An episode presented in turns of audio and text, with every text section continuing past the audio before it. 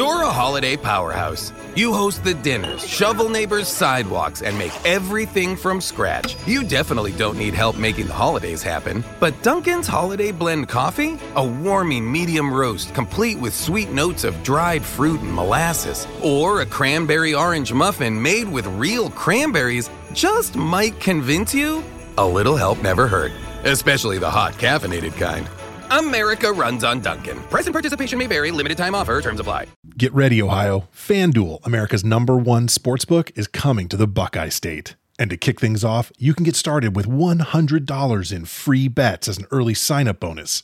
Plus, when you sign up today with promo code OhioSB, you'll be all set for when FanDuel goes live in Ohio. Then you can bet on all your favorite teams and all your favorite sports with $100 in free bets. Just download FanDuel's top-rated sportsbook app.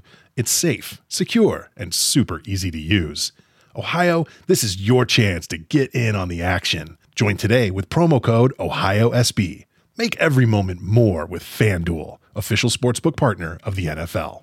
21 plus and present in Ohio. Bonus issued in non-withdrawable free bets that expire 7 days after FanDuel accepts its first real money sports wager in Ohio on 1/1/23. Unique user identity verification required. Offer ends on the go-live date. Restrictions apply. See terms at sportsbook.fanduel.com. Gambling problem? Call 1-800-GAMBLER.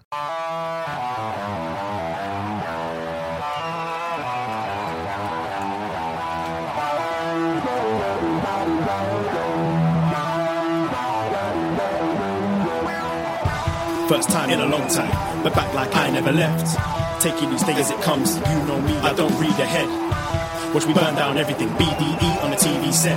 When I'm in control on the road, you could never really know what's up next. Hello. Hello, hello, hello. Braden Harrington here with Davey Portman for Up Next, postwrestling.com, Apple Podcast, Spotify, wherever you get your podcasts, you found us here and you're listening to us. But of course, we're also live, pal. Twitch.tv/Up Next Podcast. Yes, we watch NXT every Wednesday night, and then we talk about it here on the show. You know why. You already know. You know why. Because we're your NXT friends. Friends. Yes, and we'll always be your friends, whether it's Wednesday nights, Tuesday nights. Oh, yeah. Sorry, Impact.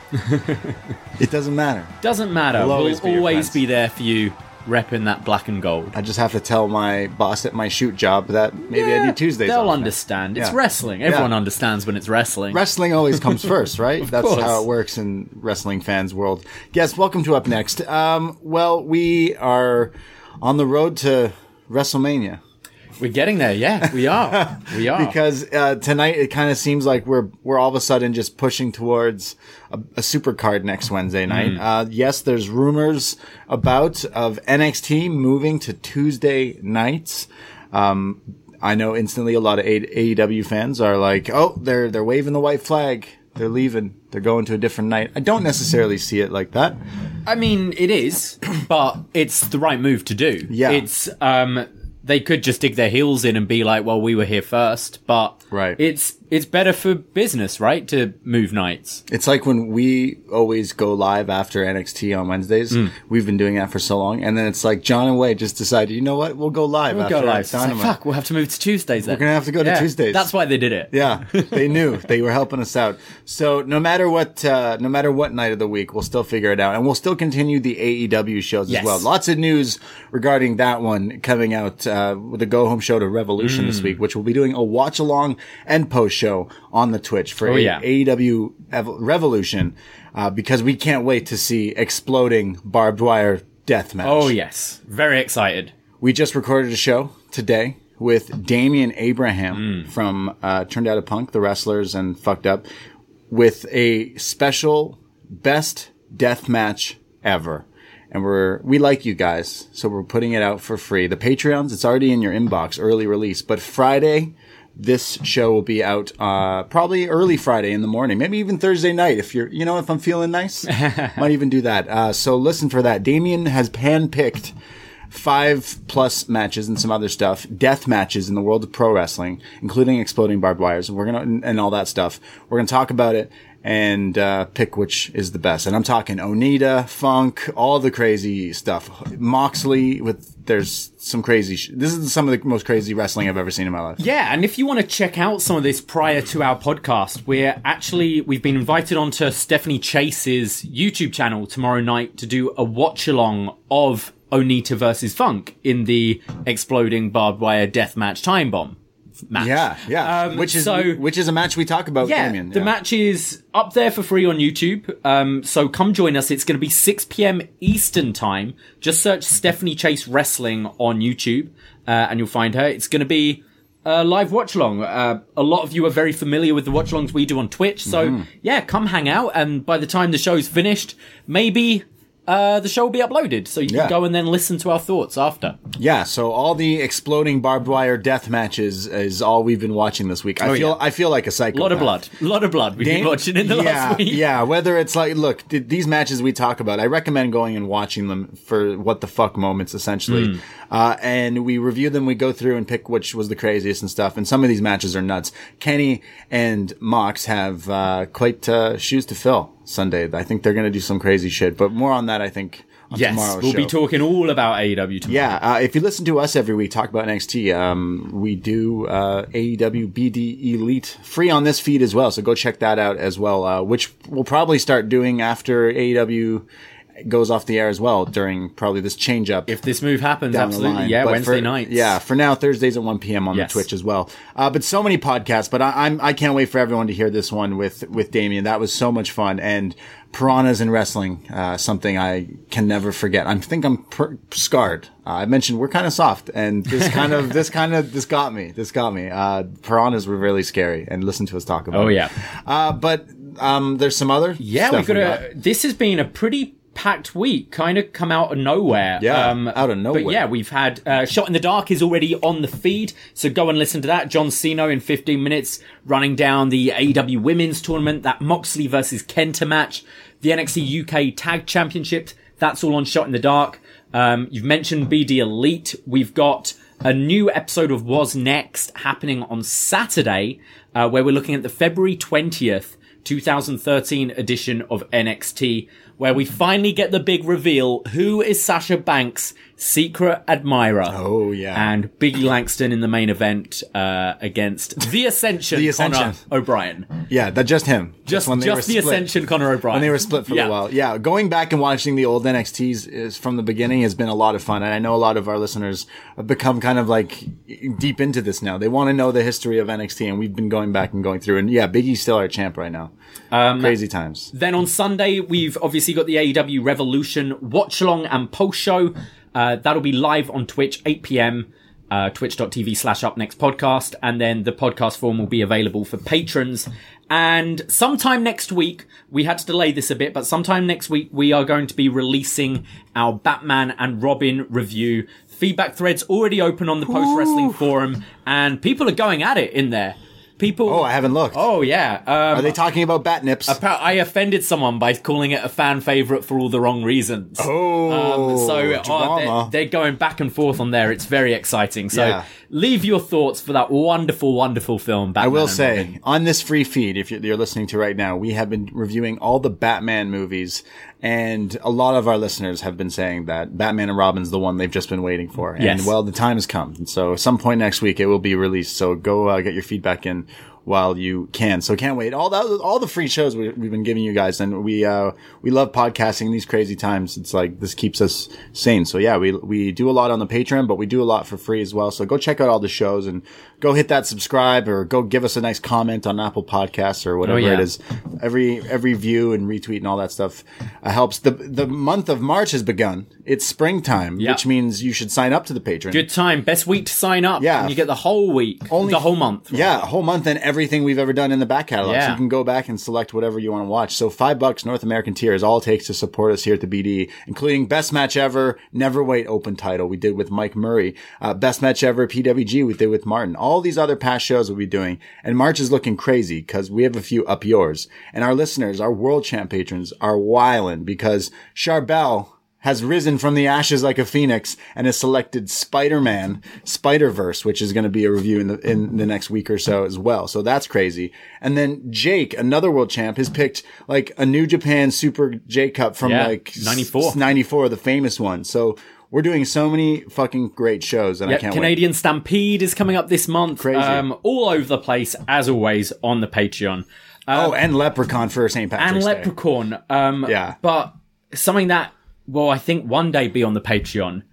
What was this Bob Odenkirk film that kept on being advertised tonight during NXT? It looked like... It's Bob Odenkirk does Taken, right? It's like Death Wish, but it's Bob Odenkirk. So obviously people know him from Better Call Saul, but I still like know him from like, I don't know, like I swear he's like Ben Stiller's show or Bob and David, I think it was. I mean, essentially, we all know him from comedies. Like he definitely stretches those dramatic muscles in Saul, but you know him as... You know, the funny guy, Bob Odenkirk. You know, it wasn't the weirdest thing that I've seen all week because Post Malone released a cover of a Hootie and the Blowfish song for a 25th anniversary of Pokemon and then did a live digital animated concert as well. So the world is in a weird... Oh, it's weird. The world's going on. I only want to be with you. Okay. Yeah, I was just checking to see if this is like a drama comedy or whatever. No. It's not a comedy. Yeah, he's got the best name, though. Okay. Bob Odenkirk. It's called Nobody. Yeah. A bystander who intervenes to help a woman being harassed by a group of men becomes the target of a vengeful drug lord. And Bob Odenkirk's name in the film? This is very, like, 80s, 90s action. All right. Hutch Mansell. What the fuck? Yeah. That sounds like a new signee to NXT. Are we going to watch this? Can we watch this? We got to. We're going to watch this. We'll keep you updated. I have some big news about watching stuff. Oh, yeah? Are you ready for this? Go bombshell? For it. I finished The Sopranos. Whoa! I did it, God. You can send me all the Sopranos memes. And what were your thoughts? Don't stop believing. Okay. Yeah. Never stop believing. He dies, right? Like he gets clipped. That's what happens, right? That's the theory.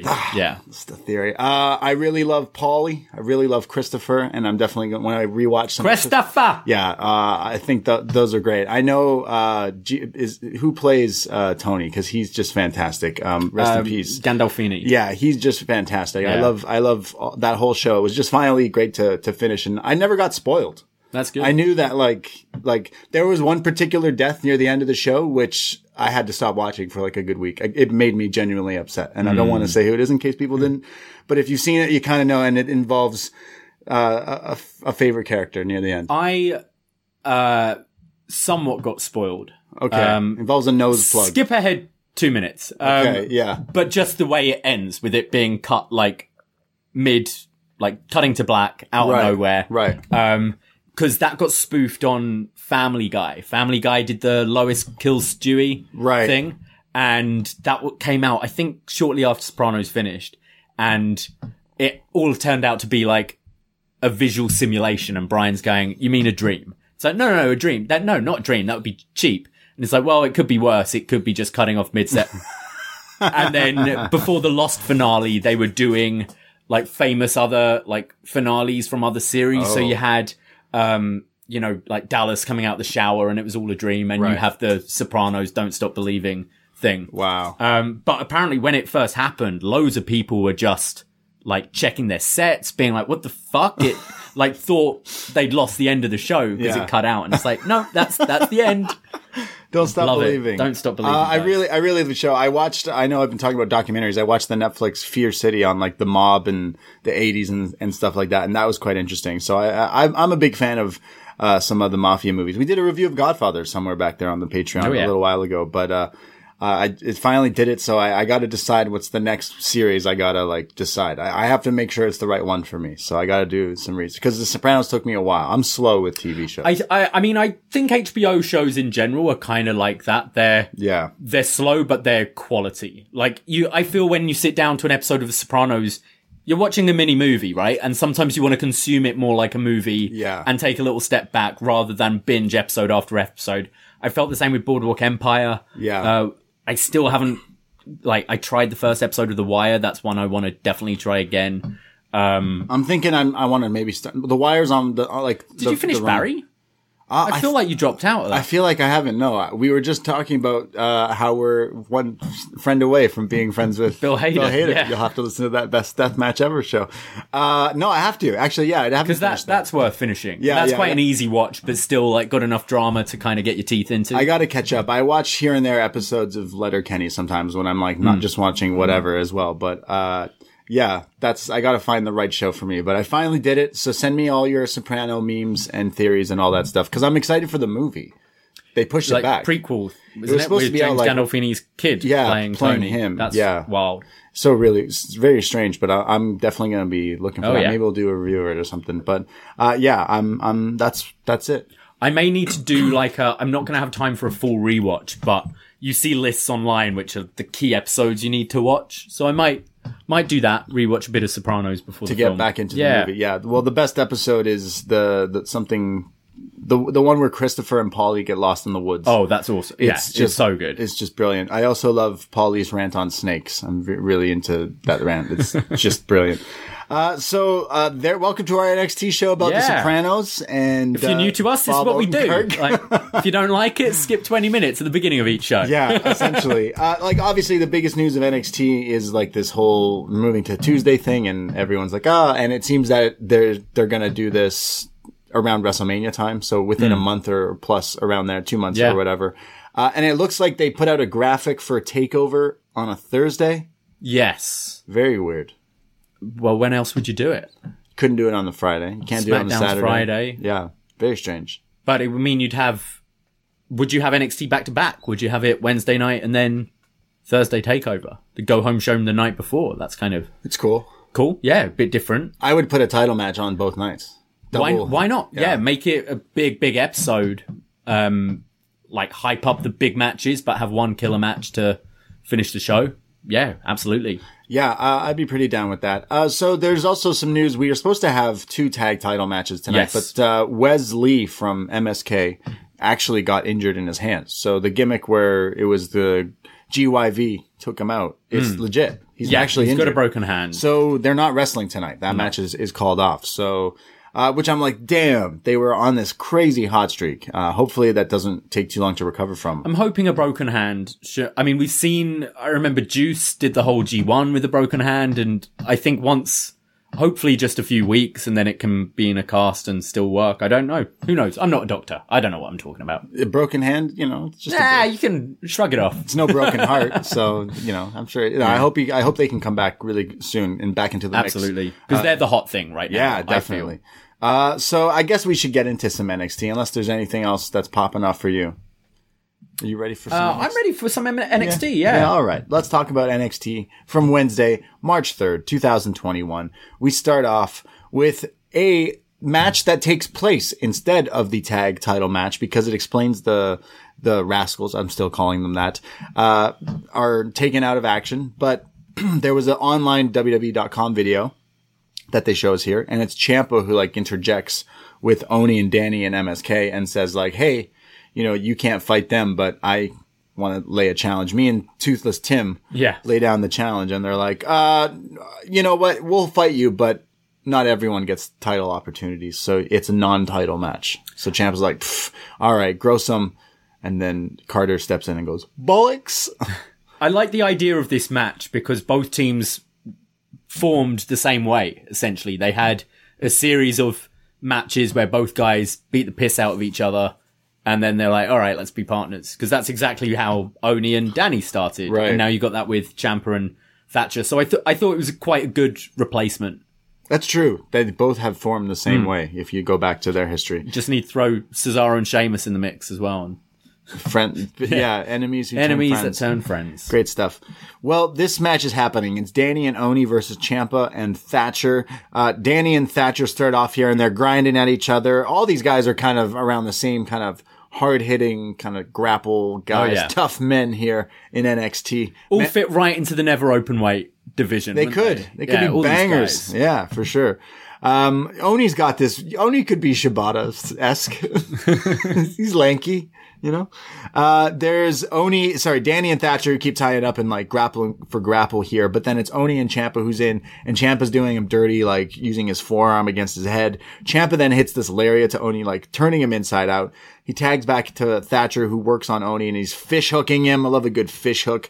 There's then Thatcher with this beauty belly to Lorcan for a near fall. Then Ciampa's back with like the running freight train and clothesline after clothesline, and then a double clothesline after a commercial break. There's then the hatch suplex, hottest suplex in town right now. I have written down the good guys are beating down on the baddies, because there's a spot here where they both sit down, Danny and Oney, and then they just do the guillotine strikes. Club the chest. Yeah. They're striking simultaneously. Looks really great here. Ciampa has the advantage with a headbutt, and then everyone's kicking everyone. There's leg lariats, there's backhands, there's all this crazy stuff. The finish of this seems to be where Imperium come out on the ramp and they all stand there watching. This distracts Ciampa for some reason. He gets sent to the outside. Because he's a wrestler. Wrestlers get distracted. Then it's Danny and Oney who hit their assisted spike DDT and pin Thatcher. Danny and Oney, the champs, win in this non-title match, but all because Imperium were just standing there. Yeah, I really enjoyed this match. Completely different style to we'd have got if MSK were fighting tonight, but I thought this was really good. I really enjoy this style of wrestling, just the heavy hitting, tough bastards going at it. And that's exactly what I got. I thought a good way to start off the show. Intrigue with Imperium as well. Thought the finish was a bit sloppy. I'm not overly keen on the distraction, but I liked it. Yeah, this match was fine. I feel like there's a better match in there. I feel like any singles matches between any of these four combinations would be good as well. Yeah, but, completely. It was fine for what it was, but it kind of leaves you now. There's some intrigue and mystery behind Imperium, because I believe Thatcher has ties with them. Ring camp. Yeah. Okay. So a little bit more on that later, but it was all right. But that means Danny and Oney are still champs. They're still reigning like strong. As they need to have some sort of momentum as champs, because I still think somehow we're going to get the titles on GYV. Yeah, and that's who MSK are going to challenge. I feel like that's the right move. Yeah. But the tag division's looking better. I think I would say it's starting to kind of feel like hot again. Yeah. We go to Roderick Strong, who wants some answers from Adam Cole. He's wearing this beautiful black button-up shirt with white specks all over it, and he's got a stress ball because he is stressed, bro. He's so stressed. So he comes down to the ring, and he throws his stress ball away, and he says, Adam Cole, get your ass out here right now, says Roddy, one of my favorites on the mic. I'll always, what's the saying? I'll stand on that grave. I'll go to the grave with that. What is it? I'll stand on that hill. Whatever. I'll die on that hill. Die on that hill. Yeah, I found it. I'll die on the hill that Roddy is good on the mic. Yeah, at me, bro. Roddy says, Adam Cole, get your ass out here right now. If any one of us in that group meant a thing to you, just anything, a little bit, then you please better get out here right now. But instead of Cole, here comes Finn Balor. He says, Roddy, when are you going to learn that Cole's not going to come out here for you? He's not going to give you some cheesy explanation. He doesn't care. Roddy, you know what? I find it funny. Roddy just cuts him off and says, Undisputed Era was fine until you showed up, Finn. So the whole thing is your fault. Oh, man, this is like a love triangle now. I feel bad for Roddy. Roddy got the dirtiest in this. Roddy just feels like kind of the stupid one, but you still feel sorry for him. Like, he's still trying to like get to grips on it, and so much so that he's going to blame Finn for the fact his best friend stabbed him in the back, because he's confused. We talk about this movie a lot, but Closer. Yeah. Roddy's Jude Law. And okay. Roddy got fucked. Yeah.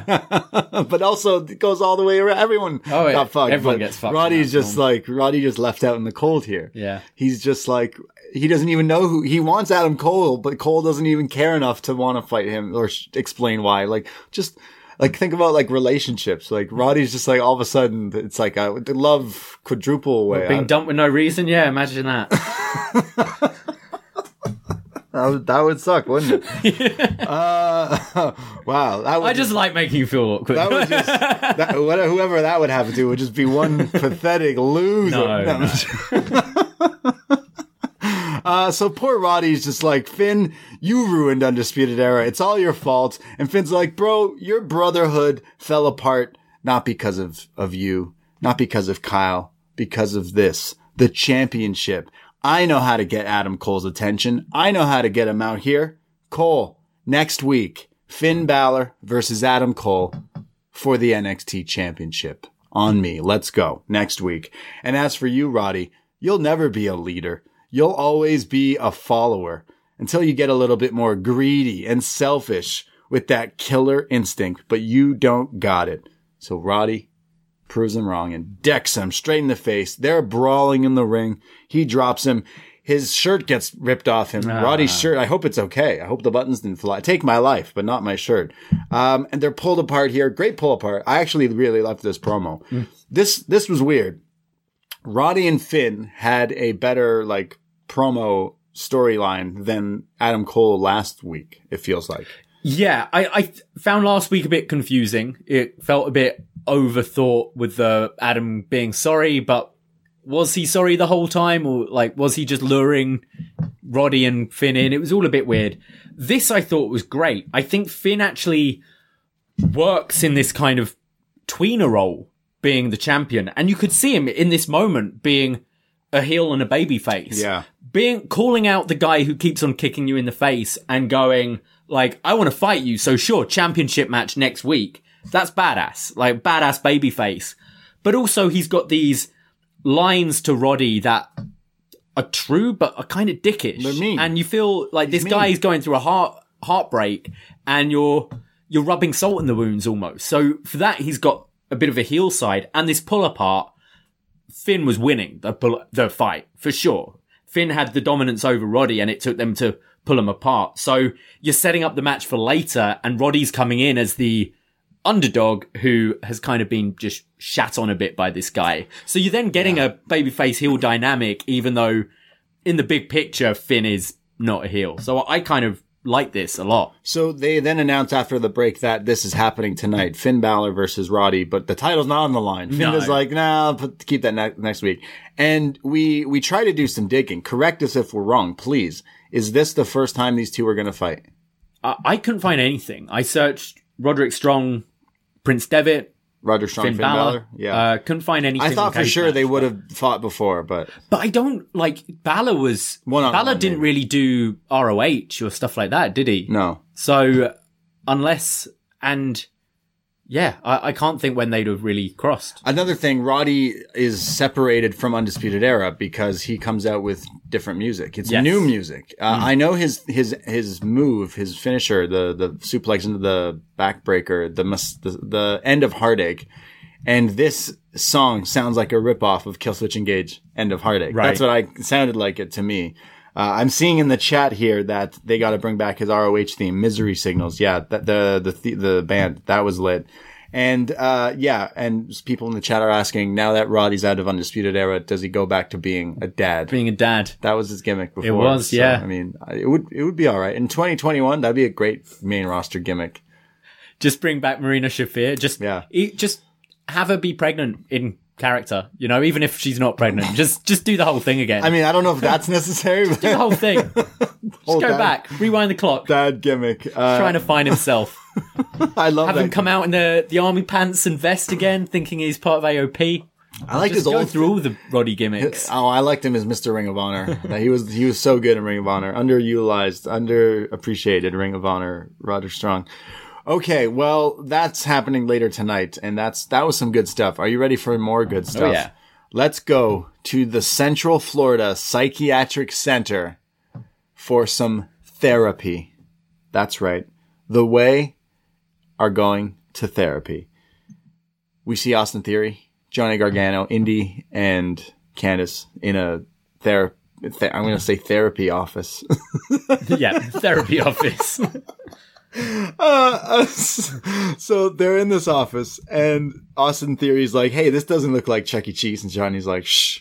We meet this psychiatrist here, Linda Nicoli. She's some doctor. She says, well, it seems like Lumis has been affecting you all, obviously referring to Dexter Lumis, yeah. scaring him. I'm still laughing at myself for saying therapy. I can't get over it. But now I can't think of the actual words. Exactly. I'm just thinking, therapy office. That makes sense. Your therapy bed, your therapy couch. It's like when Tony Soprano goes to his therapist, psychiatrist, whatever. So they say that Lumis is affecting us, and he kidnapped Theory. Meanwhile, Indy is doing a sketch of her own that she keeps mentioning cute little lines about how she's got a crush on him. Theory promises that nothing bad happened when he was kidnapped by him. He says it was just two dudes having a good time. Some Lonely Island, I think, is what he was quoting. Then he mentions that it's a cold, hard world out there, and Indy says that I'd warm up Dexter Lumis. Then Johnny takes away her notepad, and it's hearts with Mrs. Indy Wrestling Lumis. And he says, wow, I gave you that nickname for Christmas as a gift, and now you've ruined Christmas. So we got to fix this. Dexter Lumis should be in jail. We got to lock him up. And I'm not here to be therapied on. She says, you need to calm down, sir. He says, I am calm. I'm always calm. My nickname is Johnny Calm Gargano. And then she kicks him out. She says, this is my office. He said, this is my office now. She says, no. To be continued. Yeah. Remember last week when Johnny said, what's happening? Yeah, he was right. So many camera shots in this, so many different angles. It was, I don't know. I'm so over this stuff. And we had 4 segments of this week. I thought Theory was actually pretty funny in some of the bits he did this week. Shall we just talk about it all with the last one? Because we're going to keep on going back to this, aren't we? Yeah. There's more of this to be continued. I can't keep talking about this throughout the show. I don't want to talk about it more. We go to Cameron Grimes, who's in the truck, the NXT truck, the production truck. And he says, CWC is the venue here. Well, I want to change it to the CGA, the Cameron Grimes Arena. William Regal shows up and says, hey, Cameron, last week you hit a crew member, and it's a potential lawsuit that I'm dealing with right now, so I'm not happy with you. He says, oh, hey, don't worry about the money. And he pulls out wads of cash, and he's like, Mr. Regal, I'll pay you all the money. Don't worry. I'll pay you off. He says, no. I'm not worried about the money. That's not the issue. I'm worried about you. I'm not happy with you. He says, well, Regal, I got Kiss My Grits money. I can do whatever I want. Regal says, well, you're going to do what I want. And tonight I have a contract, a match for you, 1-on-1 against Bronson Reed. And Grimes is like, shit. Can't pay my way out of this. He says, stupid Ted DiBiase. I love the relationship between Grimes and Regal. It's kind of like that, was it Boy Meets World, Mr. Feeney? Mr. Feeney? Yeah, like the teacher, with the naughty kid who, right. But Regal has a soft spot for Grimes. Right. I feel it's like, tough love. I feel like when Grimes finally moves up to the main roster, I want to see that scene with Regal, wishing him well and sending him on his way, I just think these two are funny together. I love Regal plays the straight man so well in all these skits with Grimes. Grimes is hilarious. I thought this was fun. So that match is happening. It sounds great. Oh, yeah. I'm pretty sure they've tangled before, maybe PWG, maybe. But I'm kind of stoked for that. We go to our... Didn't they meet in the tournament? Oh, you're right. Yeah, they did. Yeah. I think... Grimes won then, didn't he? Because he went through to the final. That's true. I think. Remember who won that? Nope. Yeah, I do. ACH. Yeah. I saw him the other day on New Japan Strong. Yeah. In a hoodie. In a mask. Yeah. Brody King's mask. Mm. Yeah. I think I'm going to watch more of that show. I think I like it. Okay. That New Japan Strong. Listen to Shot in the Dark where Sino talks about it, but I checked it out obviously for the other match, but I was like, hey, there's some cool cats around there. So Reed versus Grimes later. We go to the Robert Stone brand. It's Aliyah, the chick from the 6, and Jessie Kamea coming out. But Aliyah has a 1-on-1 match here. They mention the chick from the 6 repping Sportsnet 360 NXT, now airing live in Canada. And then now they're moving to Tuesdays. I wonder if they're making the move to Tuesdays too.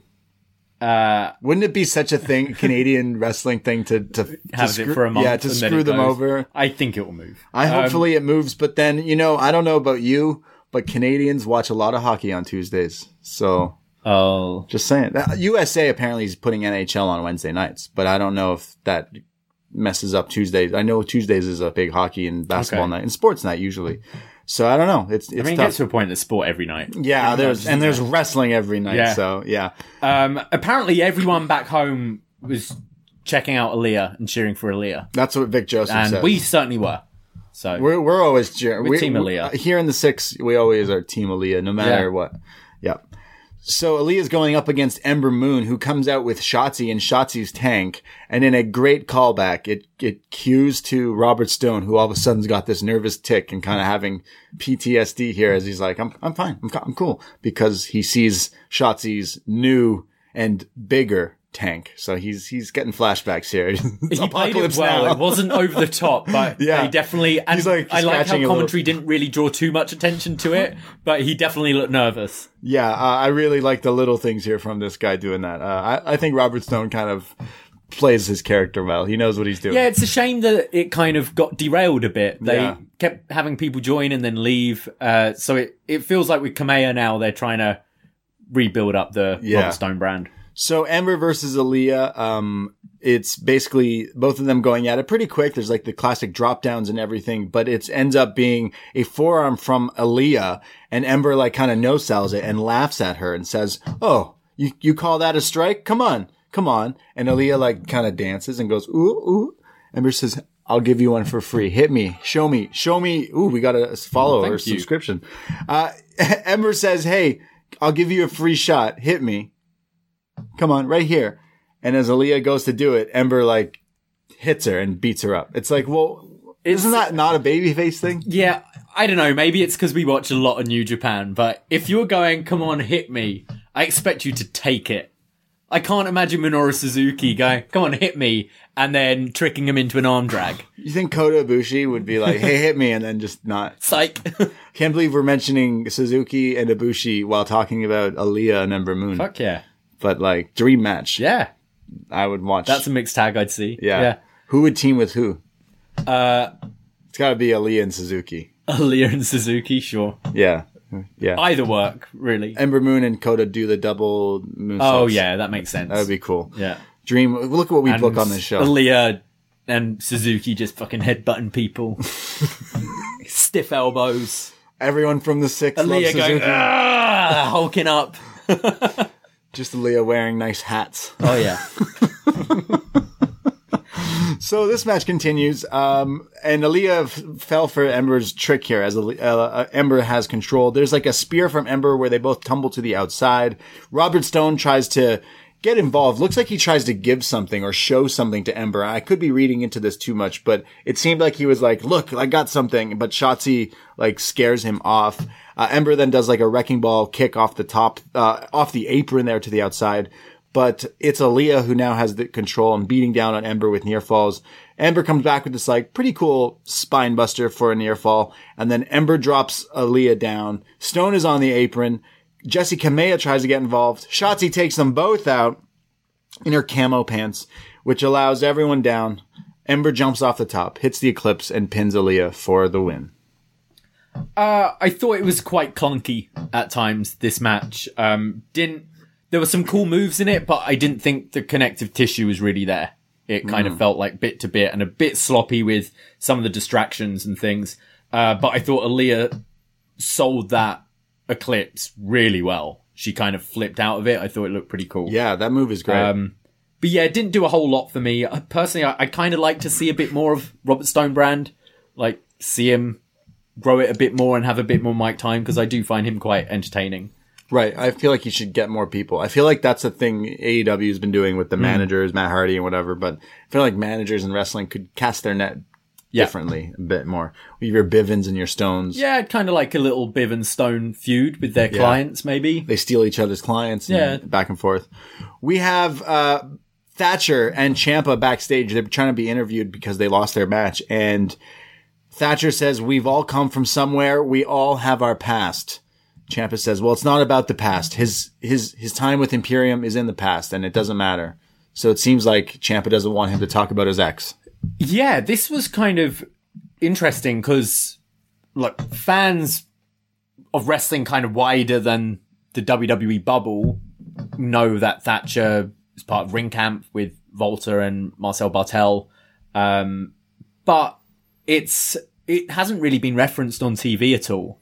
And they didn't really hit you over the head with it either, but they kind of just addressed, yeah, I used to be with those guys and now I'm not and I don't want to be. Mm-hmm. This all looks like it's leading to Volta coming back. I hope so. And you know what? We've seen Thatcher Volta before, in Progress, like a few years ago, which was a great match. So I'd be down if they're building to a match between those guys, but I think you can get some good tags in there with Thatcher and Ciampa against Eichner and Bartel as well. So, while Finn is busy with Adam Cole, maybe hold off on that Volta match and go with this one for now. Yeah, that'd be crazy to see. I just want to see Walter on this show. I think so. This is a show we watch every week. I know you can check out your NXT UKs and all that stuff.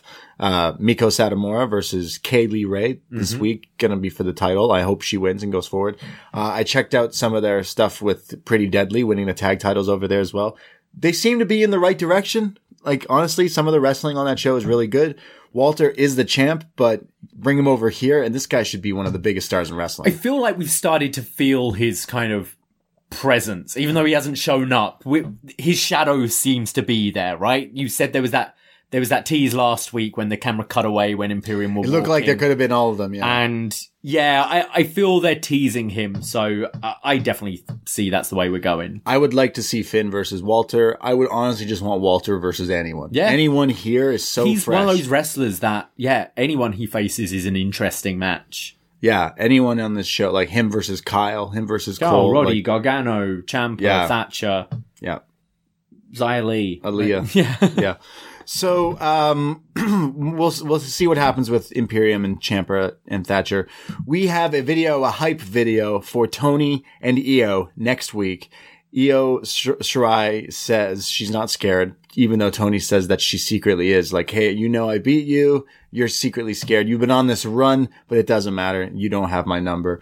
And Io says, I respect Tony Storm as an athlete, but not as a person. I'm one of the greatest. And I'll continue my reign. And Tony says, well, it's going to end next week. One-on-one. It's Tony time. Yeah. She's got to get that in. It's Tony time. So next week looks pretty stacked. Normally we've seen kind of the patterns of when AEW have a big show, NXT try to load that show. And they don't seem to be doing that this time. They're loading their show next week, which is, apart from the fallout from Revolution, it's relatively unopposed right now. So, two big matches for next week. And I'm really looking forward to, the men's especially. Yeah. I think this could be a good match. I want to see Tony really step it up. And if you're going to step it up against anyone, Io's the person to do it against. Yeah. She kind of needs to like recreate herself a little bit, show that you can kind of, Io's the best. I say it all the time. Io Shirai gets me high. I think she's just one of the best wrestlers, if not the best wrestler right now, men or women, whatever. And when you have a match with her, it kind of shows, like, you know, who you are and who, if you can hang. And I saw people kind of shitting on that Zoe Stark match last week, and like I thought it was all right. Right. I know people like the AEW women's match as well, and I kind of didn't like that one. So different thing. Sorry, which one? Baker and Nyla Rose. Oh, okay, I was like, it was okay. But I feel like Io is one of my favorite people to watch, and I used to be into Tony. I feel like more so on the indies, and I want to see them like just have a banger. I feel everyone else around her has improved, and she's just the same ring-wise as she always has been. And I think everyone else has kind of stepped up. So I want to see her step up. I'm not saying because Io does like moonsaults and cool flying moves. That makes her the best. Io's so smooth. Yeah. Just facial expressions and everything, the way she sells. The storytelling is great. The selling is what makes her very good. And I feel like Tony maybe is missing some parts that I feel like next week she should deliver and have a great match. I don't see Tony winning this match. I see Io returning. Oh, it's got to be Io, surely. So we go to what is not the main event of the evening, because now we have a new one with Finn and Roddy, but it's the WWE Women's Tag Team Championship on the line. Dakota Kai, Raquel Gonzalez, the winners of the first ever Dusty Classic Women's Tournament, get their title shot here against two former NXT superstars. Were both champions? No, I wasn't. No, that's good. Shayna Baszler and Nia Jax. Yes, they're on NXT again. Yeah. So the tag titles on the line. We are all wondering, is this going to be the time we get to snag these titles? Does NXT teef these away from the main roster? Let's find out. The story of Shayna and Dakota, with Dakota being the scared little girl, is something I'm interested in this match. Like the fact that she used to bully her and say that to her. And the last week with the whole thing, like, I'm not the same person. So it starts with Shayna and Dakota. Shayna's like working on Dakota's arms and doing some joint manipulation, and Dakota just slaps her and just goes after her. There's like a snap mirror type float over cutter type thing, but gets dropped. There's then a standoff with both teams on the outside, kind of like at a stalemate kind of thing, as they go into picture in picture. And during picture in picture, they're like beating down on Dakota Kai here.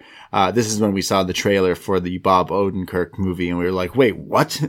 So when we came back from commercial, Shayna Baszler's beating down on Dakota Kai, and Nia tags in and does the Brock lock, and then like swings Dakota like into the turnbuckle, which looked great, actually. I love that you call it the Brock Lock as well. Yeah, the stretch muffler Brock Lock. Goes to pin Dakota, but Raquel breaks it up. The story is Dakota keeps trying to make the hot tag to Raquel, but gets shut down. Finally does a handspring kick to Nia, tries to tag Raquel, but gets caught with Baszler, but then super kicks her. Finally, hot tag to Gonzalez, who comes in, fall away slam on Baszler, another one on Baszler, tour of the islands, the spinning power slam for a 2 count. And finally we get the immovable object versus the inevitable, what is it? Yeah. The inevitable, irresistible force versus the immovable. That's object. What it felt like here. It felt like Hogan versus Andre here in the Capitol Wrestling Center, as Nia Jax and Raquel Gonzalez stand face to face, and they go at it here. Two big badass women, as the commentary are calling it here. They're going at it now, beating up each other, and it's now they send Nia back out of the ring. Nia hits a headbutt at one point, which looked kind of scary. She's like, Aliyah, no headbutts tonight. I'm doing it. So Nia gets sent to the outside here, and then they work on Baszler, and it's the go-to-kick combo from Raquel and Kai, for a near fall. And then they go for it again, but it's countered into like the Karafuda clutch from Shayna the second time around, and you think it's over here, but she eventually reaches to the ropes to tag Raquel, who comes in and accidentally boots the ref while booting Nia off the apron. And then she's knocked out of the ring, but then it's the Karafuda clutch again on Dakota, but the ref is out. So cue Adam Pierce, who comes out with a Raw referee, who calls the match because Dakota is like, doesn't tap out, but like is faded instantly. Doesn't even really kind of check. Just goes, oh, she looks. He lifts the hand. Yeah. The hand's limp. Yeah. The story here, though, is Dakota Kai was not the legal person in the match. Raquel was, because this new ref. So the match is called. Shayna and Nia retain, but Kai was not legal. What is Adam Pierce up to? What? I was so disappointed. Yeah, I know. I know you're not a Shayna fan. I like Shayna. I really like Dakota and Raquel. I'm not a fan of Nia. I don't think either of us have really hidden that fact over the years. I don't really rate her as a performer. But it wasn't just Nia that was wrong with this match. I thought there were so many just like gaps and kind of felt like miscommunication. Commentary felt off. There were just big gaps in commentary where they seemed confused. Yeah, I thought the moment between Shayna and Dakota could have been a bit more special when they were going at it. I thought this was sloppy. I really didn't think it was very good. Actually, the one thing I did like, which I can see a lot of people being critical about, was the finish, because it wasn't just the NXT girls losing. There was some controversy there, and it makes me curious. Okay, are we going to have some sort of a bit more cross promotion almost between NXT and main roster, perhaps, which I'm for. But aside from that, I really didn't like it. And also there was a funny moment where Beth is talking about Shayna wears this armband, which is a tribute to her trainer, Billy Robinson. With the segue of the night, she goes, "Oh yeah, that armband's in tribute for her trainer, Billy Robinson, who wrestles kind of like Finn Balor and Roderick Strong, who are in the main event tonight." You're like, well, okay, weird one, Beth. Yeah, that was weird. But I didn't like this. Really disappointing. I don't think this was like the worst match, that I've ever seen, or it wasn't necessarily like that bad. I just, it didn't live up to any of the hype that I thought. For some reason, I thought this match was gonna like bang, and it kind of just didn't. I'm not a fan of Nia Jax at all, and I'm not a big fan of Shayna, and I just thought, hey, maybe this is the time to give us the titles over here in NXT. And I knew that it wasn't happening when this match was placed in the middle of the show, because it's clearly what they were going for. But to make matters worse, they get the WWE stink on it with the Adam Pearce shit. And I'm just like, it's just not how I like my wrestling. Like, isn't this the show where we get clean finishes? Can we not, like, just have defiant, I was into the Shayna Dakota thing. I don't like the fact Shayna beat Dakota. It genuinely made me mad. So I think that'll be the catch for watch the rematch. It depends while we're on shall we talk about the Regal thing now? Yeah, it kind of makes sense. Yeah, a little later they see like a camera through some glass into a room, and Regal and Pierce are like having a shouting match essentially, but you can't hear them. So after that, William Regal says, I'm going to make an announcement. And the announcement, I'm trying to find out to change the landscape of wrestling forever, essentially. It's going to change. He's been watching his Tony Khan from Impact or whatever. He says he has an announcement next week that's going to change the landscape of NXT. I assume he means because they're moving to Tuesday, but he's also talking about like how the women in that match were screwed. Yeah, it's to do with that women's match. Now, people are saying, does this mean either like a rematch, maybe a rematch on a main roster event? Maybe Magan in the room is saying he was standing next to an Evolution poster, as in the women's pay-per-view. Oh, maybe he's going to announce a takeover Evolution, like a women's only takeover, perhaps. Other people are saying maybe NXT women's tag title. Yeah, that's kind of where I'm thinking. I don't like it, to be honest. More titles. It's more titles, and like those main roster, well, they're meant to be all three brands. The tag titles have been booked so poorly. Why are you so protective of them? Like, if you want to have a tag division in NXT, why not just have the titles in NXT? Because, Shayna and Nia are now having a feud with Lana and Naomi. Like, do we need that? Do we really need that? Mm. It just feels like any time a wrestler gets screwed out of a match, you're just going to create a new championship for them. Because everyone will have a title. It's like Cody. Then. Yeah. I don't know what the announcement could be. It could be some sort of takeover Evolution show. It could be something to do with a rematch, or maybe he's going to announce that they get a rematch on a special Tuesday night show. Maybe reference the takeover. Maybe, who knows, but he says he's changing the landscape. I don't hate the idea of a takeover Evolution. To do something a bit different. No, that would be great. Yeah. But maybe not around WrestleMania time, because there's just a lot going on with other stuff. Mm. Tag titles, the world men's title. Like, but you've got the NXT on the Wednesday. You could just do essentially a 2-night takeover. Yeah. One on USA and one on network, perhaps. Yeah, but overall, I wasn't really too interested in too into this women's tag title match tonight. It didn't really deliver for me. It was kind of just there, kind of boring. But hey, you know what wasn't boring? What's that? Therapy. Oh, therapy. We're going back, aren't we? Shout out mental health workers and just any workers in these times.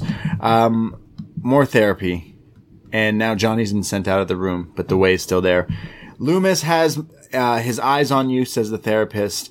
And Theory's just like, it's okay. I think he just gets lonely sometimes. Don't we all just get a little lonely sometimes? Indy says, I'll be his friend.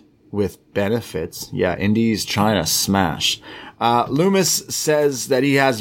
Sorry, the therapist... She was the the guy in every like comedy that's like, yeah, I'd do her, but she was doing it about him. Yeah, like, it's great. Yeah, but yeah, it's funny. I just like this whole thing is just really weird. Oh, yeah, I'm not a fan. No, yeah, like I'm not blaming the performers in this necessarily. So they say Lumis has victims, and Theory's like, he can be a little weird, but he did choke out Johnny, and now it's like Candace is saying weird things, like, am I taking crazy pills? And that they realize that it's Johnny texting her what to say, because he's been kicked out of the room. Yeah. So they kick out all the rest of them, just Theory, and Johnny's on his phone, get caught texting, and he's like, I'm just ordering Uber Eats, do you want anything? And then they leave Theory alone, and she's like, tell me what really happened, as they go to the next part. And the music goes all sinister. It's all sinister. Just ridiculous. Yeah. Oh. Then we get a commercial for Chicken Fried. Oh, man. Oh, that's what I wanted. You know the song Chicken Fried? Yeah. Chicken Fried. Cold beer on Friday night. It came on, and both of us like were quiet before this came on, and then we like started like humming along, and then the commercial ended, and then we both got really sad because we can't go out to shit. You're like, oh, I miss going out to shit country bars and working at fucking bars that have that song every fucking night. Oh, Zac Brown Band. Is that what that is? Yeah. Yeah. Back in the days when we used to, before a theme tune, and we used to just play music, that would close the show tonight. A bit of Chicken Fried. Chicken Fried, fuck. I went from hearing that song all the time to never. Let's blast it after this. Oh, we're going on a country playlist down the... Go on Twitch and just sing it. I love country music sometimes. I got to be really lit, I think, to get into that. Oh, like live country music is great in the South. Is so fun. Nashville is amazing, definitely. We go to LA Knight. He says, I'm on the way for my time. He's going to come to the ring in a little bit. But we have an insert video here from Isaiah Swerve Scott. He's in his like studio. He's like producing beats. He's got some like woman standing next to him, and she's like listening to like whatever he's been working on. He's like, yeah, check the levels on this, huh? And the studio looks lit. As a person who has a bedroom studio, this is pretty impressive. I wonder if it's his actual studio. And I wonder what music program he used, what DAW he was using. He says that life is full of opportunities, and Leon Ruff keeps lucking up. Well, Swerve's here, and Swerve has to grind, and it's funny that this NXT CWC is now Swerve's house. So hunting for opportunity, you ain't on my wave right now, Leon, and you don't want to go to war with someone who cares less about you than me, essentially. So, which I thought was a pretty good line. He says Swerve is different, and I just don't care anymore. And then it like cuts to black after that. I thought this was good. It necessarily doesn't show, like, I know he does his podcast, the Swerve's House and all that stuff, which is great. I know he's involved in music somehow. I'm not sure if he produces beats or raps and stuff as well, but it looked like cool. I thought for sure he was just about to start rhyming. I thought he was about to spit, and I was like, okay, we're getting more rap gimmicks and wrestling. Yeah. But I was happy he didn't. No, he was more that producer. Yeah. I really like this. I think the setting looks really cool. This is essentially, you know how Ciampa has just the fold up chair and the camera. That's his promo style. This should be his. I can even see him having a title like propped up behind him, like on his soundboard and all that. I think his promo is really good. I think he's got a great look. Like, this guy seems cool, right? This doesn't seem like WWE trying to make a guy what they think is cool. This guy seems kind of genuine to me. Yeah. And I actually think he could be a big deal. I think should be higher up than he is, because recently he's really shown that he's got quite an interesting character. We all know he can wrestle. And I just think this is really different. And I kind of think this kind of character works today. I don't feel insulted watching this dude. Yeah, I love music. I love all that hip hop and trap stuff, because as he's talking, like the beat's playing underneath him. Like he's just talking over this beat I'm assuming he made or something like that. So I was like, oh, this is like something completely different. He's not rapping and doing jokey shit. He's kind of being kind of serious and kind of sinister, while just like in his little lab here. Yeah, this is just how he chills, where another wrestler will be like at a bar chilling and then cutting a promo. This is what he does. He's going to make beats for Austin Gunn. Not going to rap about like insults to you, but I'm at work right now. He sells beats to Austin Gunn and the Acclaimed Max Caster. He's going to sell beats to them. Maybe I'll send my beats to Isaiah Swerve Scott. I thought this was cool. It was something different. And it looked the visuals. Everyone who has some sort of music studio, you always got to have cool lights. You see my room, even your room. You got to have cool lights in your lab. So more on Swerve. I assume we're going to get him versus Ruff again down the line since he beat him up last week.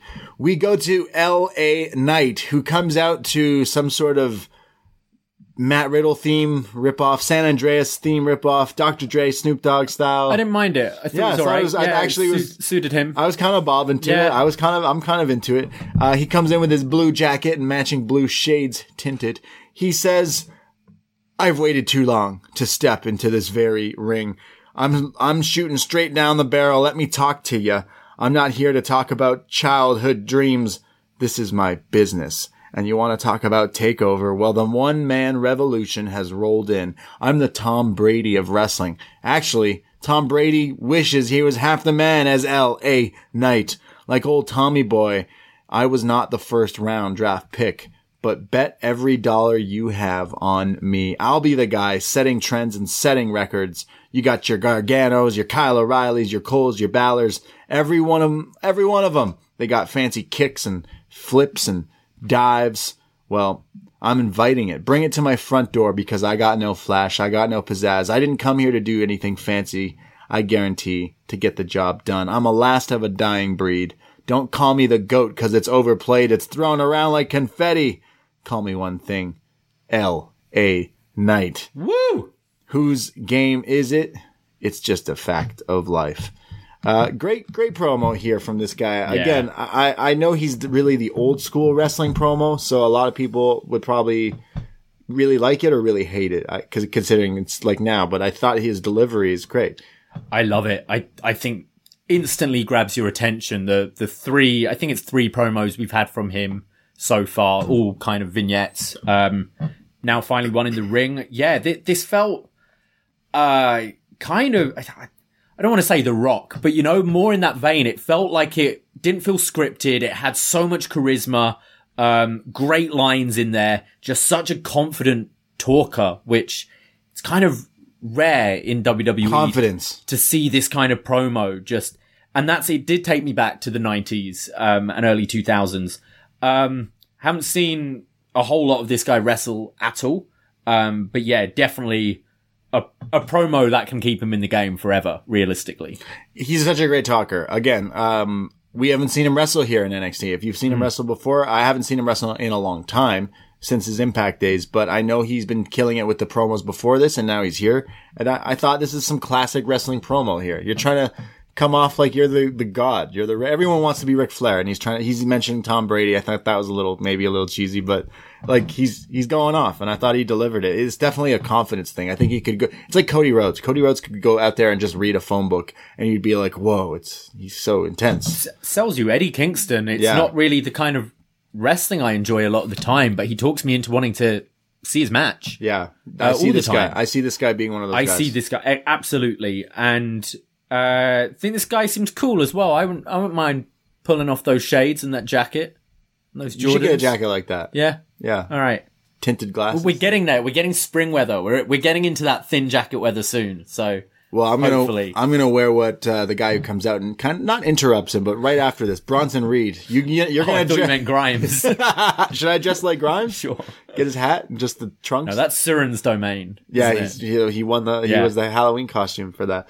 I was gonna get Bronson Reed's Godzilla scarf. Oh, yeah? That he doesn't wear anymore. Oh, right there. Just the plush toy on your shoulders. Yeah. So Bronson Reed's music hits. He comes out and kind of has a stare down with LA Knight as he makes his way. Bronson's got his claws up. He's joining the Dark Order. He's going up against Cameron Grimes, who now comes out to the Money song. Like the music video that he had. The Josiah Williams? Yeah. So now it's his theme song and the Titantron as well. Money.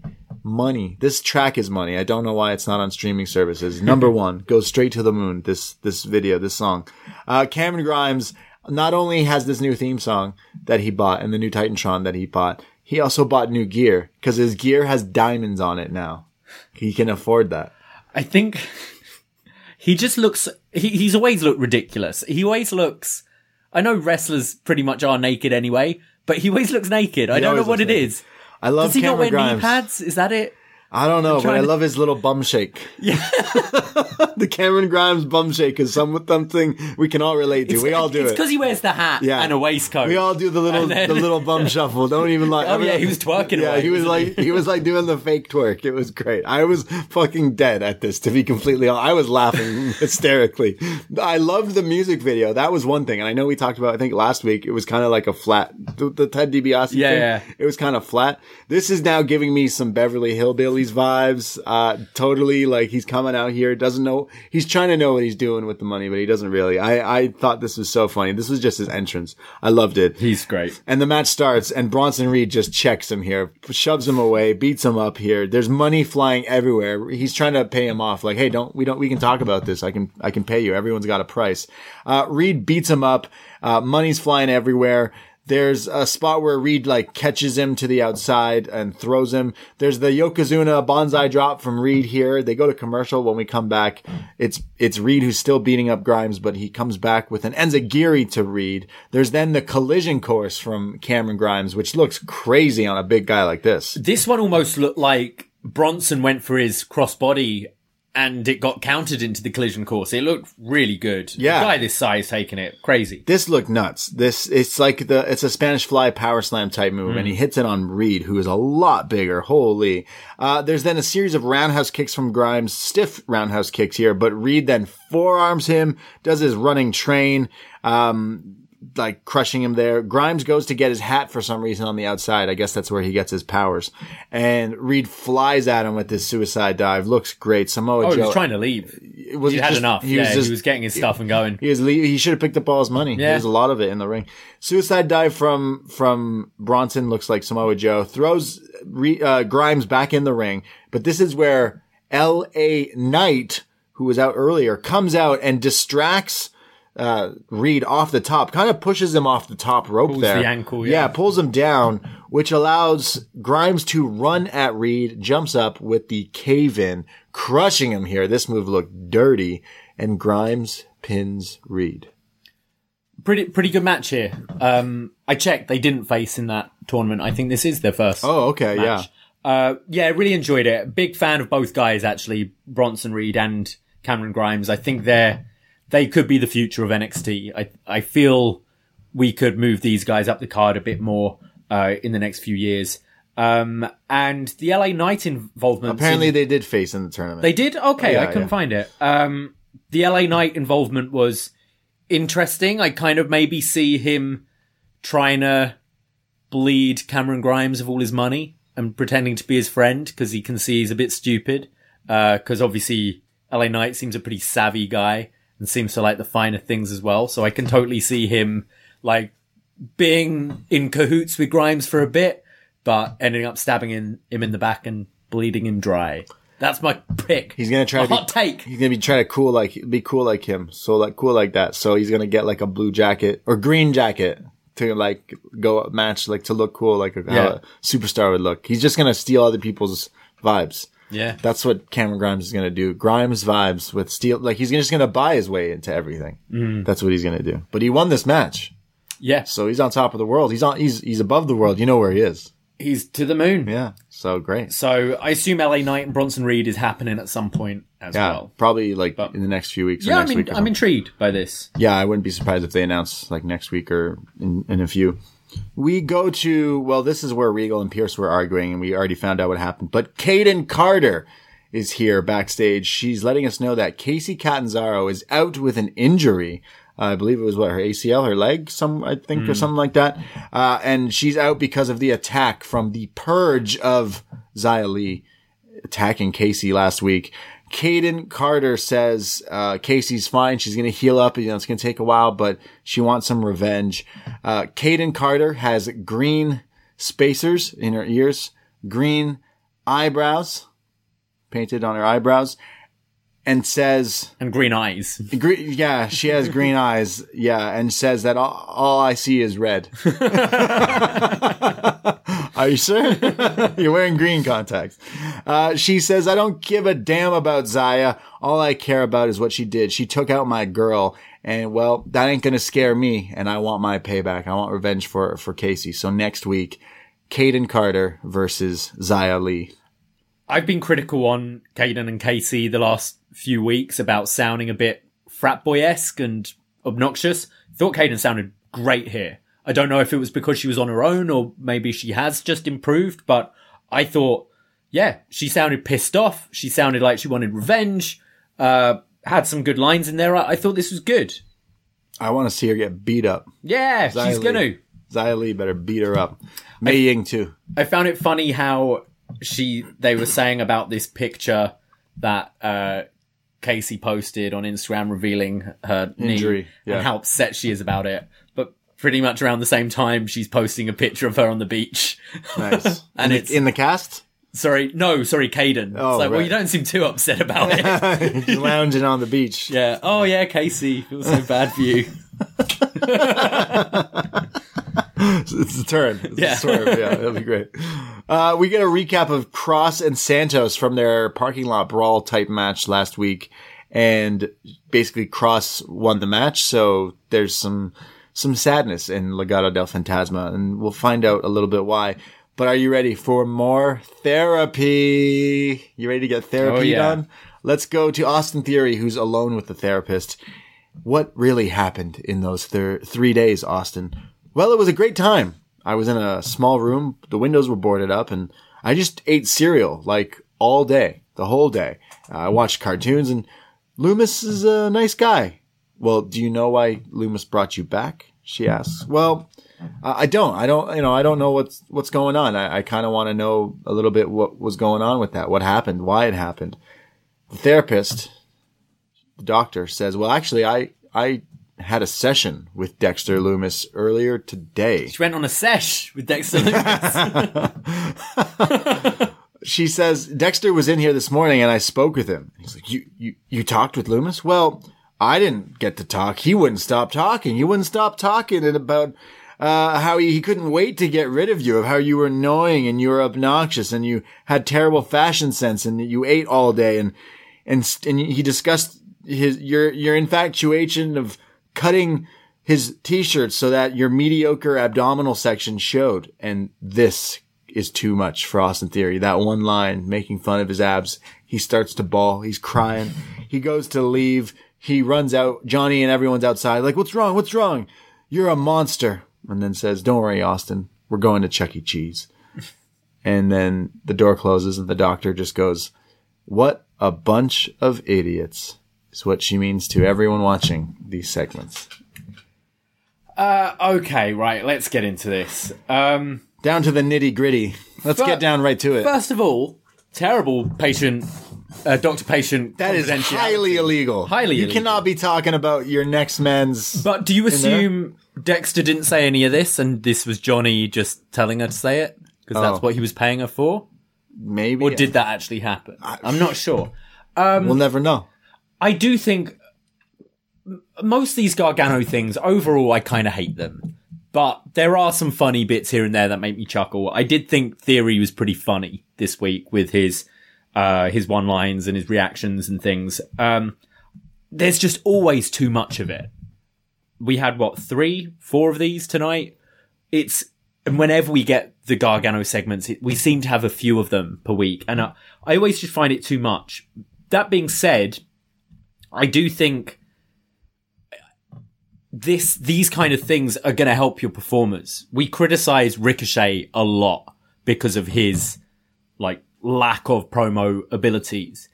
This shoot probably took a while. They probably took a few takes for this, and it is going to improve all of them with the acting wise. Yeah, Theory and Indy are both young, so hopefully we can get them to a point where, sure, I'm not a big fan of this, but they could be confident performers in a few years' time when it's ready for a main roster thing. And hopefully we don't get the likes of a Ricochet, who don't really remember him speaking at all in NXT. And for developmental, you should be improving the things you're weak at. And he didn't do that. Yeah. Whereas I think these things could help these guys. But overall, for enjoyment, it's not really my thing. Yeah, it's not hitting for me as much. And I'll always say Johnny Gargano is one of my favorite wrestlers. When it comes to bell to bell, he's one of the best, and he proved it with the takeover again with Kushida. But it's this stuff I'm not quite – I'm thinking I'm not liking the whole cast and crew here with the whole squad. I'm thinking maybe if he was just – I don't like him as this chicken shit heel. No. Kind of – he's they're going to like the movie route, like taking things from movies, and he's like the mean guy and the leader of this group. But it's just – I don't know. It's not clicking too much for me. But I know one day he'll get out of this. But for right now, I didn't like this at all. No. Yeah. Well, we go to something I do like, and that is Everrise. Do you know why? Because Everrise rules. They rule. They rule because they're telling. I love how that the camera cuts to them in the ring, like halfway through their entrance, and they say it like 5 seconds. They always say it in a span of 10 seconds. They say it like 3 different ways. Everrise rules.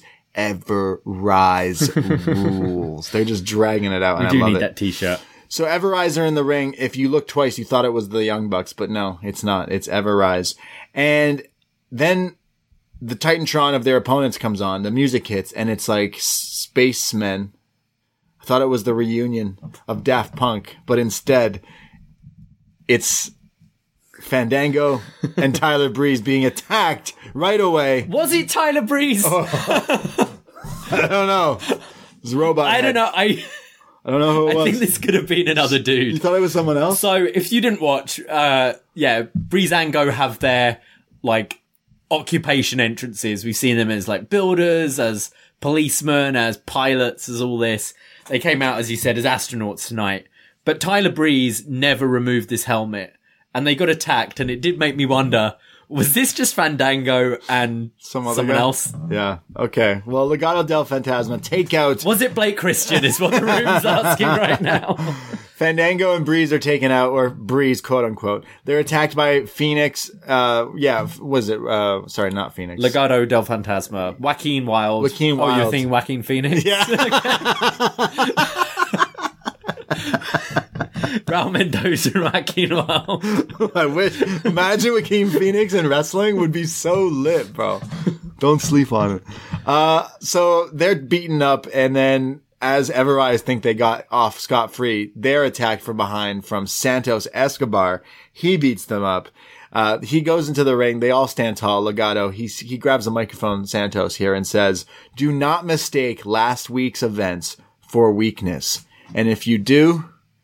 this is what happens. I got it. If you do, I'll kill you. So this is what awaits you if you step to us. Just because I lost last week, we put up a fight, and don't forget, we're badass." I think this was actually good to do because I thought that was a pretty good main event and showing from Escobar last week. And it was a shame. We wanted him to win because we see a lot in this guy. And I think to just remind you right away that this guy is still kind of a serious threat. He might have taken a loss, but you should still take him seriously. So I didn't mind this.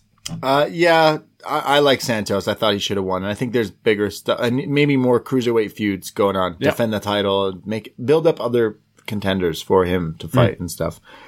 So we get our announcements again of all the matches next week. Double title matches, women's title and the men's title, NXT on the line, and Xia Li versus Caden Carter, which is great. But it's time for the main event. Oh, yeah. Finn Balor versus Roderick Strong, End of a Heartache versus the champ. And it's some chain wrestling to start things off here. They're going for the graps. Again, I'm not sure if these two have ever fought, and I was super interested in watching them do so because of this. Right away, they're like going back and forth. They're kind of doing the shoot style. Really great. Of course, Roddy hits a backbreaker. Then they go to picture-picture. When we come back, it's Roddy who's beating him with like series of chops. Finn then starts to work on the arm of Roddy, like does like shoulder separators and arm drops and all sorts of stuff, working the shoulder, wearing him down. But Roddy hits him with a backbreaker. Again, second backbreaker of the match. As they replay this backbreaker, Roddy does another backbreaker simultaneously. In sync on the show. You thought they were playing the same clip, but no, it was him doing another one. And the commentary start laughing like, oh my God, look, he's doing another one. It's crazy. He is the messiah of the backbreaker. Finn Balor kicks out though. He gains control. He locks in the money clip. Clearly a big Okada fan, Finn Balor.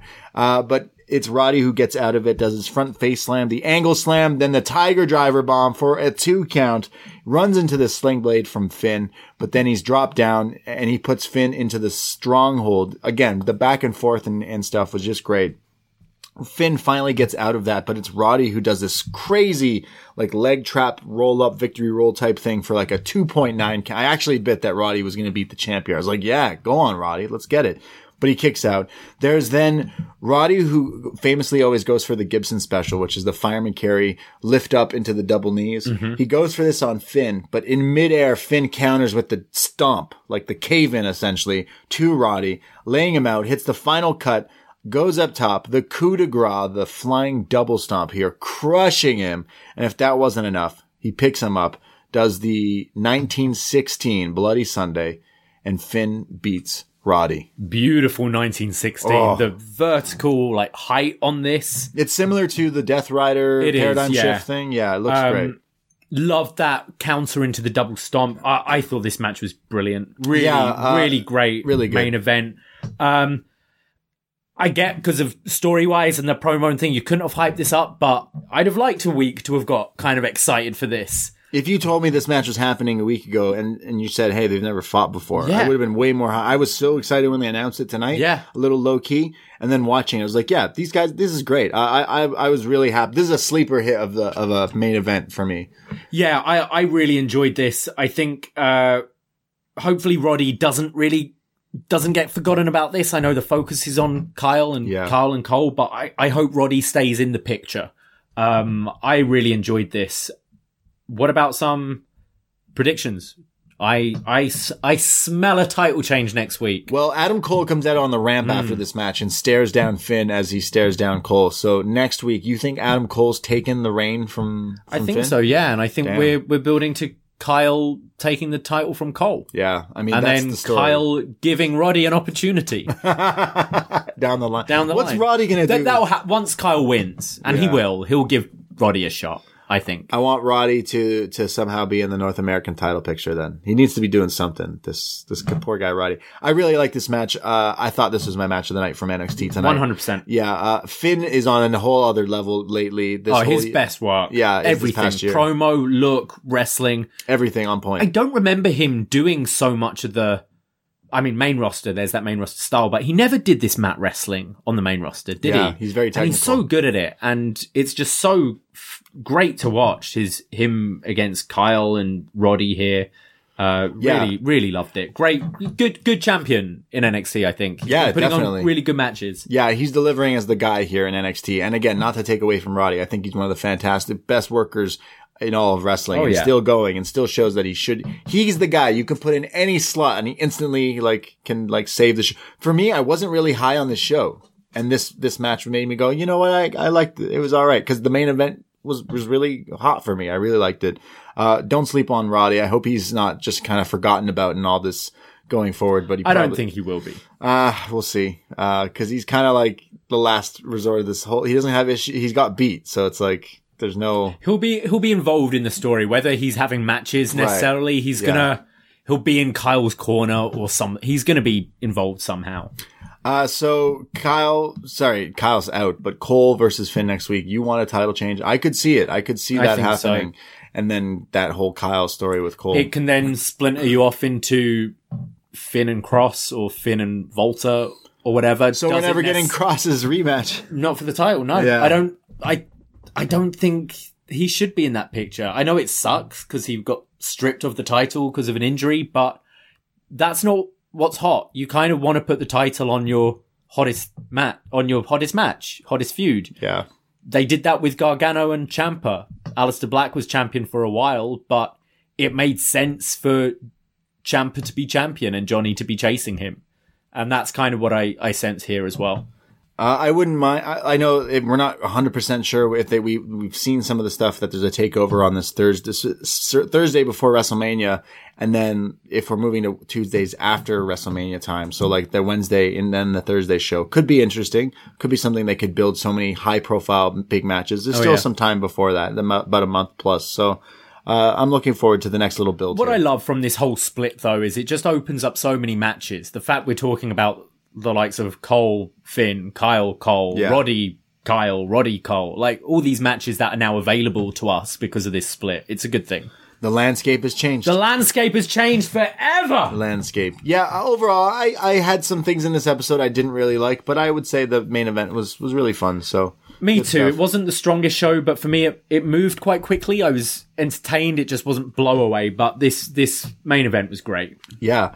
So that's what we thought of NXT this week. Let's go to some feedback and see what you guys thought. Every Wednesday, we'll post at forum.postwrestling.com. Free to join, and we'll read your feedback here on the show. And I already see one from Charbel. The chosen one. He says, next week, in action. Long time, not first time. I don't know what that means. He's being cryptic. I think he's been really busy with work. He's been tweeting out. He's catching up from podcasts we recorded last September. Wow. So I think he's saying he's going to have a little bit more time on his hands to watch NXT and write feedback on a Wednesday. I just thought he fancies Tony Storm and Io Shirai. That as well. That's what he's... Okay, yeah. We go to Magan, who says, one booking decision has sucked all the air out of the room as some main roster bullshit occurred. DK and Raquel got screwed. Swerve Scott's heel run could pay off with a solid promo after his motivations. Cameron Grimes' money, pun intended. His new countryside tycoon persona is entertaining, and I love how his cave-in foot stomp is protected. Oh, the cave-in looked nuts today as well. Yeah. Really good. LA Knight got his first feud, and I'm not familiar with his in-ring work. Feuding with Bronson Reed is a good start to his NXT run. Seeing Marcel Bartel in the doorway before the opening tag match as Timothy Thatcher walked by him had me on edge. Are we getting a ring camp reunion with Volta? Having a championship doubleheader next week sounds great on paper. What would be a better matchup for Kyle O'Reilly should he return? The trilogy match versus Balor or the grudge match with Cole? Ooh. It's got to be Cole. It's true, though. I would want to see another shot with Finn down the line, but yeah. Have it when Kyle's champ. Yeah. Like, if you do the switch, you can have Kyle, who shown he respects Finn now, right? Being like, hey, you've beaten me twice. Now... you're going to challenge me for it, maybe. Yeah. Has Finn Balor or Roderick Strong ever had a bad match? Nope, they haven't. The main event was dope. Yeah. Shout out Roderick Strong. I'm showing all the love to Roddy for all the years. We love Roddy. He shows you. He can do anything.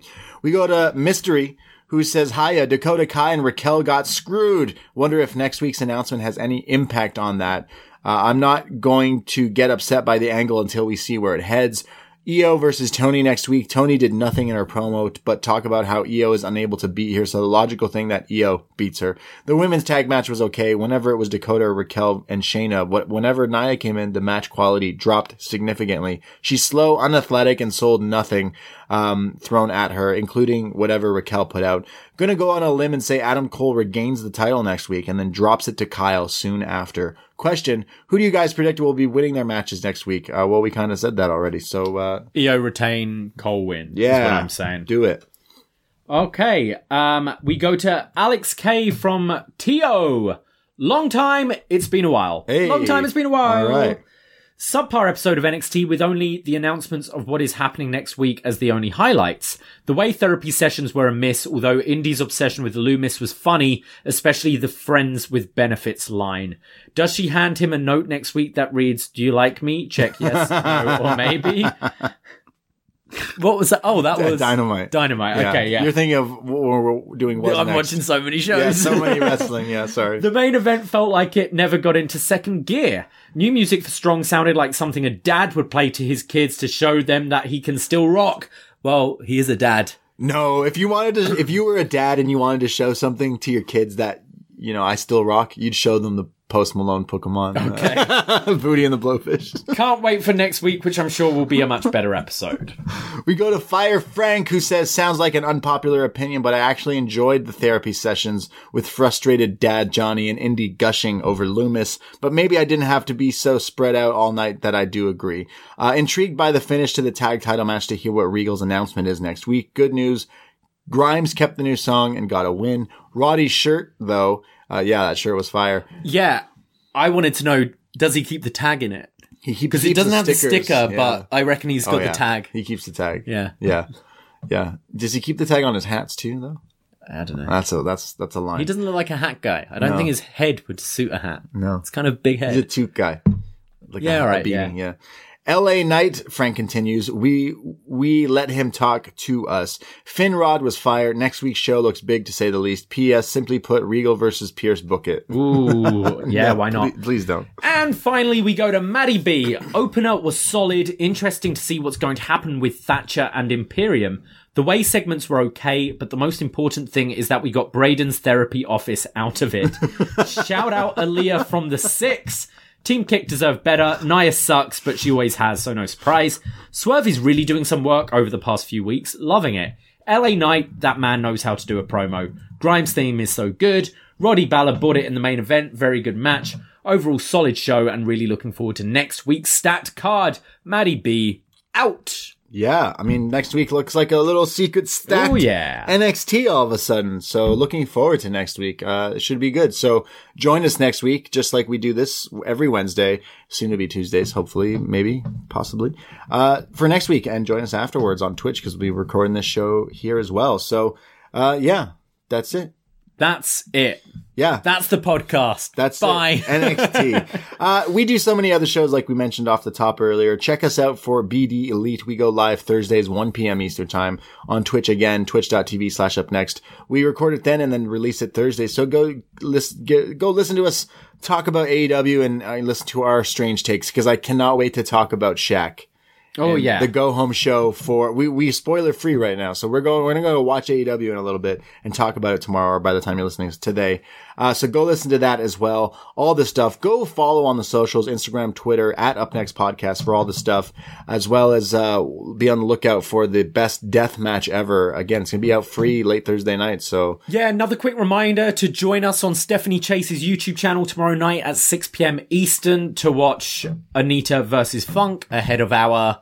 Best Death Match Ever review with Damian. And if you're watching AEW Revolution, Exploding Barbed Wire, listen to Deathmatch, Best Match, Deathmatch, whatever we called it. And then come hang out with the watch along for Revolution. We love hanging out with you as well on the Twitch there. So come hang out and we'll watch and see what happens to Kenny and Mox. It's going to be crazy. So all the shows, go give us a follow, go support, go all the stuff. We appreciate you listening every week and every week out. We hope you're doing okay wherever you may be, you know? Absolutely. Yeah. Yeah, we all need some love. We all need some therapy. And some Bob Odenkirk with a gun. Yeah, I can't wait. Is it out yet? Can we watch it? Thank you for listening. I myself, Braden Harrington. You can find me Twitter, Instagram. I'm at the Brady. And you can find me at Davey Portman. You can find me in a therapy office. Take care, goodbye, and be safe. Ahoy!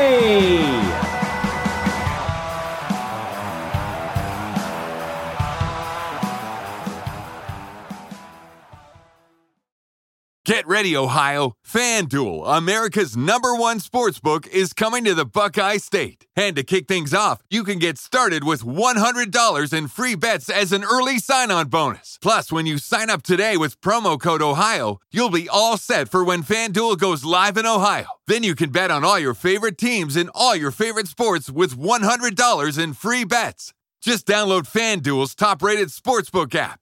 It's safe, secure, and super easy to use. Make every moment more with FanDuel, official sportsbook partner of the NFL. 21 plus and present in Ohio. Bonus issued in non-withdrawable free bets that expire 7 days after FanDuel accepts its first real money sports wager in Ohio. 1/1/23. Unique user identity verification required. Offer ends on the go-live date. Restrictions apply. See terms at sportsbook.fanduel.com. Gambling problem? Call 1-800-GAMBLER.